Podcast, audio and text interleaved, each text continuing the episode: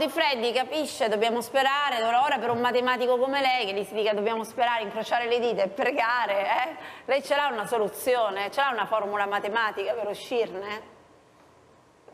Io anzitutto un cammino, quindi questo mi sembra che sia già una buona cosa. Ma eh, a parte questo, eh, mi sembra che questi discorsi siano discorsi che guardano, giustamente, visto anche perché arrivano le elezioni, eh, semplicemente alla breve ma eh, i veri problemi sono eh, legati anche al cambiamento del clima e, e, e non c'è modo di pensare di continuare a consumare esattamente come facevamo prima. Dovremmo cogliere l'occasione effettivamente per capire che dobbiamo consumare meno, non cercare altrove delle altre fonti oppure mettere un prezzo appunto no, eh, sul massimo del gas per poter continuare a consumare come prima. Dobbiamo radicalmente eh, tagliare i consumi anche perché ormai ci sono delle simulazioni simulazioni che sono state fatte da enti completamente indipendenti dalle Nazioni Unite all'Oxfam che fanno vedere come in realtà se eh, noi continuiamo eh, a far crescere la popolazione mondiale, perché poi il problema è mondiale, e a pensare come fanno tutte le economie del mondo, eccetto forse il Bhutan che, che fa eccezione da questa parte, a crescere almeno il 2-3% l'anno, 2050 si consumerà dalle due alle tre volte l'energia che si consumava nel 2000. Ora l'obiettivo minimo eh, per, per, risolvere il problema climatico è di riportare entro il 2050 i consumi a quelli che erano nel 2000. Quindi non c'è modo di mettere queste Insomma, due cose insieme. Dozzi, la, crescita, dice, la crescita e i consumi non funzionano. Dice Odi Freddi, i cambiamenti climatici, tutto quello che sta succedendo, anche questioni come la guerra ci impongono, che è un po' quello che dicevi tu prima mi pare, ci impongono di cambiare anche i nostri stili di vita. Ma quello è, è inevitabile. Prima cosa, come stava dicendo Pier Giorgio e come si è già sentito, noi dovremmo più che, non so come dire, razionalizzare i consumi. Questo senz'altro va fatto perché noi sprechiamo un sacco di energia e l'energia, soprattutto quella elettrica, è una forma sofisticata. Eh. Voglio dire, non gli diamo il valore e il prezzo che ha perché considera che quell'energia ci permette di fare il lavoro che un tempo facevano, non so, animali e uomini e noi non, gli, non le diamo, come pure all'acqua, eh, non le attribuiamo un valore giusto. L'altra cosa è essere più efficienti nella produzione e nell'uso finale dell'energia. Non so, per esempio, un'autovettura elettrica prodotta con criteri europei, dunque con una certa attenzione nel ciclo di vita dei componenti, comun ha comunque un motore molto più efficiente di un motore a combustione, a prescindere dall'energia che ci metti dentro, sarebbe meglio mettercela rinnovabile, ma in ogni caso ha un motore più efficiente. Questi sono due capisaldi. A quel punto le rinnovabili sono veramente la risposta. È chiaro che non è una risposta domani, eh, perché diciamo, devi guardare un po' più là. Ma come diceva Audifreddi, è proprio il momento adesso di questa crisi di guardare più là, perché che tu mi cambi ehm, diciamo, fornitore di gas, significa che resti tossicodipendente ma cambi spacciatore. Questo non, non funzionerà più. Dobbiamo immaginare una società senza combustibili fossili. È un, un, salto culturale da fare che noi non siamo ancora in grado di fare. E l'ultima cosa, io un'ideuzza per dire chi è che deve pagare il prezzo delle bollette, ce l'avrei. Sono esatto, quelle aziende che aumentano del 700% i profitti proprio sulle, sulle, fonti fossili, sono quelli lì che la devono pagare, perché sono loro i responsabili del cambiamento climatico e lo sanno dagli anni 60. Dunque che i petrocarbonieri mettano denari nella riconversione alle rinnovabili ora, ce li mettano loro dai loro extra profitti, non lo dobbiamo pagare noi. Chi ha inquinato deve pagare senza portarli al tracollo. Ci sono due parametri una, che Taparetti conosce. Class action planetaria, diciamo, Mario, per chiedere... No, perdona, Solo un attimo, perdonami per dire, sono due parametri che Tabarelli conosce bene. Il costo sociale del carbonio, se tu lo attribuisci alle grandi major petrolifere, non vanno rovinate e noi possiamo uscire fuori da questa situazione, basta assistenza pubblica ai petrocarbonieri, non gli si danno più eh, contributi statali che invece noi continuiamo a dare e il, il production gap, fatevi spiegare che cos'è, cioè secondo le previsioni dei petrolieri noi altro che un grado, 5, staremo a 2 gradi,7 di aumento della temperatura, perché loro hanno già investito in quel senso lì, è questa roba che bisogna fermare.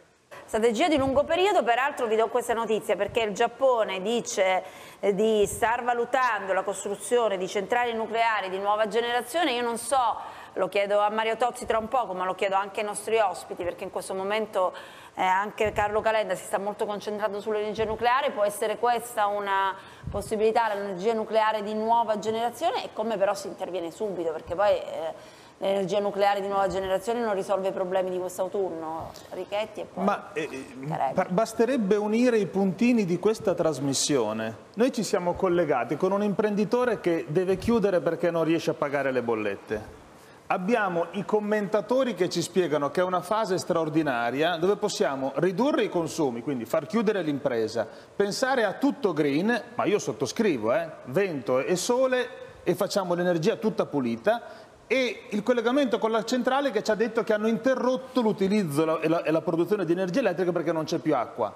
Stiamo prendendo in giro le persone, perché nei prossimi mesi la risposta di assicurare la produzione di energia elettrica passa necessariamente dal gas e dal fatto se saremo pronti a marzo ad utilizzare due rigassificatori in più, perché se a marzo c'è un picco di freddo, il fabbisogno stimato da Draghi, 51 miliardi, e la messa in sicurezza di quello che abbiamo fatto sono 49, tra stoccaggi, TAP, Algeria, nuovi contratti un po' di carbone, ce ne mancano due. Se a marzo c'è un picco di freddo siamo a piedi. Allora, a me va bene tutto, discutiamo dei prossimi vent'anni, ne discutiamo seriamente, ma adesso bisogna fare queste cose. Sui prossimi vent'anni il Giappone ci mette 5 anni a fare una centrale eh, nucleare. In molte parti del mondo ce ne vogliono 15. Non è una cosa che può essere una risposta nell'immediato. Io penso certo. che siamo uno dei pochissimi paesi nel G20 che non affronta questo tema e continua a demonizzare una forma di produzione di energia elettrica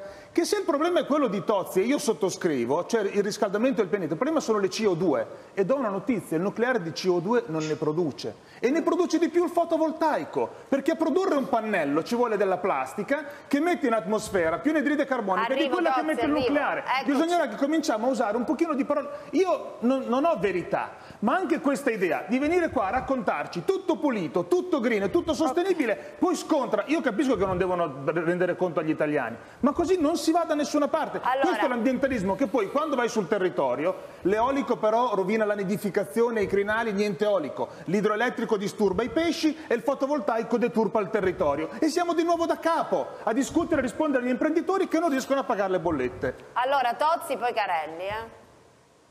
Tozzi, intanto, ti chiedo se, intanto Mario ti chiedo se, se può essere un'idea questa del nucleare di nuova generazione. Il Giappone valuta la costruzione di nuove centrali. Sì, no, non esiste un nucleare di nuova generazione.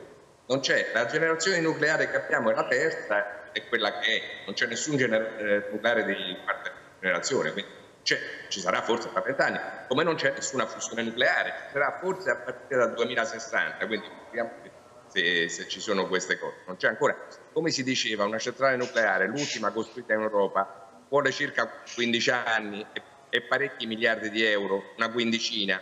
Quindi diciamo non è una risposta immediata, ma poi sai, è, è il mercato che ha condannato il nucleare, tant'è vero che la produzione di energia per via nucleare al mondo è limitata, è sotto il 15%. Tu stiamo parlando di qualcosa che non, non ha quell'impatto che invece dovrebbe avere se fosse davvero la panacea, perché ha talmente tante controindicazioni, diciamo così, tra cui quella delle scorie valga per tutte, che è difficile metterlo in pratica. Poi figurati in Italia. Sai, adesso che, che immaginiamo una guerra con i missili che arrivano vicino a Zaporizia, ora cioè, c'è anche questa ecco, però io voglio dire Esatto, voglio dirti però che se tu puoi eh, avere ehm, l'energia nucleare, la metti nel tuo programma, dovresti anche dire in quale comune la metti, perché in Italia non è che la vogliono nei territori comunali, non ci vogliono manco le scorie che bisognerà sistemarle in qualche maniera, figurati una centrale. Dunque, due referendum è molto difficile dal punto di vista del consenso sociale mettere il nucleare. Per quanto riguarda il resto, evitando direi le, le cose sui pannelli solari che insomma non hanno né capo né coda, quello che bisogna fare è riconvertirsi dal punto di vista energetico alle rinnovabili sul tempo che vorranno. Si intende che c'è un impatto anche noi, figuriamoci, le riforme di energia hanno un impatto, però abbiamo visto che l'impatto dei combustibili fossili è così pesante che va preferito qualsiasi altra alternativa a questo. Dunque dobbiamo piano piano svincolarci. I combustibili fossili sono stati un cavallo di Troia, ce li siamo messi in casa, poi dopo non sappiamo più come maneggiare gli effetti negativi E qui stiamo parlando di un prezzo che paghi se non fai niente contro il cambiamento climatico, già altissimo, lo vediamo da noi con le perturbazioni a carattere eh, violento, meteorologico. Allora. Dunque la risposta è quella di modulare il nostro sistema energetico incentrandolo sulle rinnovabili. Già oggi, nelle giornate di sole e di vento, la parte di energia elettrica prodotta con le rinnovabili è molto superiore a quella che chiunque di noi avrebbe mai potuto immaginare soltanto vent'anni fa. Quindi vuol dire che anche in Germania e in altri paesi, dunque vuol dire che si può fare. La resistenza è molto chiara. Chi su questo materiale fossile continua a guadagnare e a speculare, non lo molla fino all'ultimo minuto. È quello che dicevo allora, prima, devi andare a colpire quelli lì dicevamo, quello che si perde, no? tutte queste formule, eh, sono tutte addizioni eh, o di freddi, cioè i prezzi delle materie prime che crescono, poi bisogna aggiungere il più il prezzo del gas, il prezzo dell'energia, poi bisogna sottrarre però eh, l'acqua che non c'è e cambia, non solo, eh, diventa un cambio anche culturale di quelle zone eh, che poi sono vicine perché sono anche il tuo Piemonte fa parte eh, di, quella, di, quel bacino che eh, dava il riso un po' in tutta Europa, no? come ci diceva il nostro agricoltore. Ah certo, qui vicino a Varcelli, eh, ma d'altra parte stiamo parlando di una coperta e continuiamo a tirarla da una parte e ci accorgiamo che quando la tiri da una parte si scopre dall'altra. Il problema idrico è ovviamente legato al problema climatico, eh, se non ci sono le nevi e i ghiacciai che si sciolgono eh, durante l'estate manca l'acqua nei fiumi e così via, no? se c'è il riscaldamento arrivano i tornadi eccetera e, e bisogna ovviamente, se, se, fossimo delle persone razionali, intendo come, come specie umana, eh, cercheremmo di affrontare questo problema globalmente, come, come d'altra parte non si può risolvere se non affrontandolo appunto in quel modo. Eh, purtroppo eh, siamo tanti stati, ciascuno eh, di questi ha le sue idee, ha i suoi modi di produzione, tra l'altro perché eh, per esempio eh, abbiamo visto adesso questo, eh, questi eh, lavoratori appunto no, nelle risaie e, e, il vero problema è che ovviamente se, se, si produce individualmente poi si è scoperti dal punto di vista sociale, cioè bisogna, anche la produzione dovrebbe essere in un certo senso collettivizzata in un mondo che funzionasse. E però se posso dire soltanto per concludere il discorso che facevate prima, effettivamente eh, devo dire di essere più d'accordo con Richetti che con Tozzi in questo caso, perché eh, bisogna affrontare affrontare anche il problema dell'energia nucleare. Tra l'altro non sono così sicuro che non esistano delle soluzioni eh, moderne. Per esempio, chiunque può guardare su Netflix il documentario che ha fatto Bill Gates in tre puntate nella mente di Bill Gates. Una di queste puntate è dedicata proprio appunto, a un prototipo di centrale nucleare che lui aveva sviluppato, una centrale sicura, tra l'altro che si autospegne quando ci sono problemi come quelli che sono successi in Giappone qualche anno fa. E la cosa interessante è che eh, era già messa in produzione nel 2016 e si sarebbero dovute venderne decine alla Cina ed è arrivato Trump che ha impedito questo perché ovviamente c'erano i problemi già all'epoca tra eh, gli Stati Uniti e la Cina. Quindi anche questo è un problema globale, bisogna risolverlo e affrontarlo direttamente. È chiaro che a tutti piacerebbe che ci fosse la fusione invece che la fissione nucleare, però finché non la si trova eh, in qualche modo bisogna risolverlo.